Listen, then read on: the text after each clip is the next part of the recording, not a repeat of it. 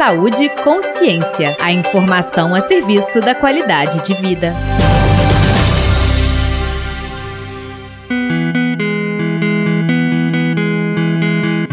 Olá! O Brasil já passa a triste marca de mais de 120 mil mortes por coronavírus, segundo o levantamento do consórcio de veículos de imprensa. Mesmo assim, estão cada vez mais comuns cenas como aglomerações em bares, praias e festas particulares, como se o país não vivesse o luto coletivo pelo falecimento de tantas vítimas da Covid.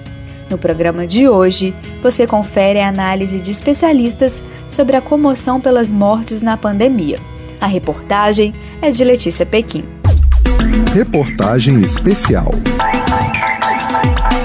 Neste período de pandemia, apesar de tantas mortes, há quem não experimente proximidade ou sentimento de luto com perdas diárias. Para a psicóloga do NAPEM, Núcleo de Apoio Psicopedagógico aos Estudantes da Faculdade de Medicina, Maria Aparecida Miranda da Silva, como a apresentação das mortes passou a fazer parte do dia a dia, a tragédia da Covid-19 foi naturalizada. Ela pontua que a falta de coerência das autoridades sobre a gravidade do cenário e medidas sanitárias, bem como a enxurrada de fake news, contribuem para o negacionismo da situação atual. No meu entendimento, a população e seus entes queridos mortos pela Covid-19 mereceu muito mais por parte dos governantes mereciam o respeito e o acolhimento de um líder nacional com relação a todo esse sofrimento. Mereciam esclarecimentos seguros e coerentes com referência às medidas de segurança a serem tomadas para a contenção da transmissão da Covid-19. No entanto, o que estamos presenciando é uma enxurrada de fake news espalhando notícias absurdas e desencorajando a população a aderir às medidas de proteção contra o contágio da Covid-19. E o resultado desse cenário em nosso país é que estamos vivendo um perigoso negacionismo sobre a ciência,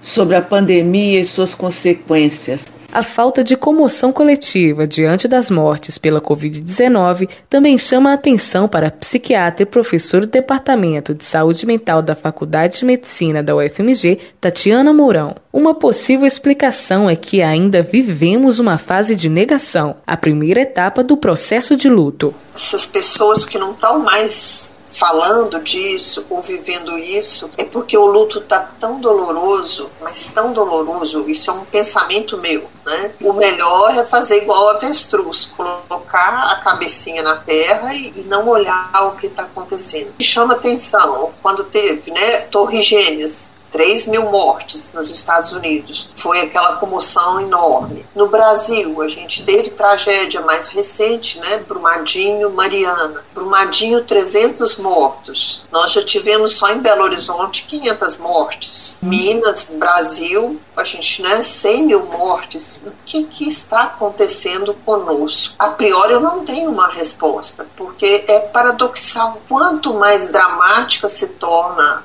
a situação, menos se escuta. Né, de uma resposta. Para a professora Tatiana Mourão, é como se ainda boa parte de nós estivesse vivendo num mundo paralelo, num lugar onde é possível ignorar a dor. É, é como se a gente tivesse que fazer, todos nós, né? Eu, você, os que nos escutam, né? um mundo paralelo.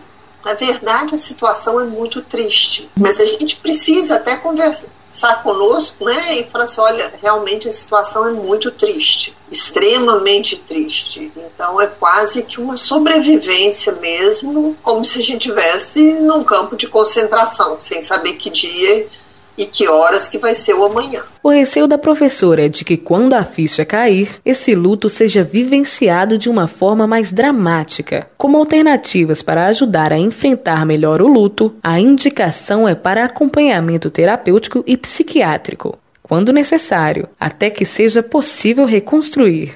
Letícia Pequim para o Saúde e Consciência. O Saúde e Consciência de hoje está terminando. No próximo programa da série, vamos falar sobre o luto por mortes na pandemia, com trabalhos técnicos de Tiago França, da Rádio UFMG Educativa. Eu sou Carlos Carmiliati. Informação é saúde e até a próxima. Você ouviu Saúde e Consciência. Uma produção do Centro de Comunicação Social da Faculdade de Medicina da UFMG.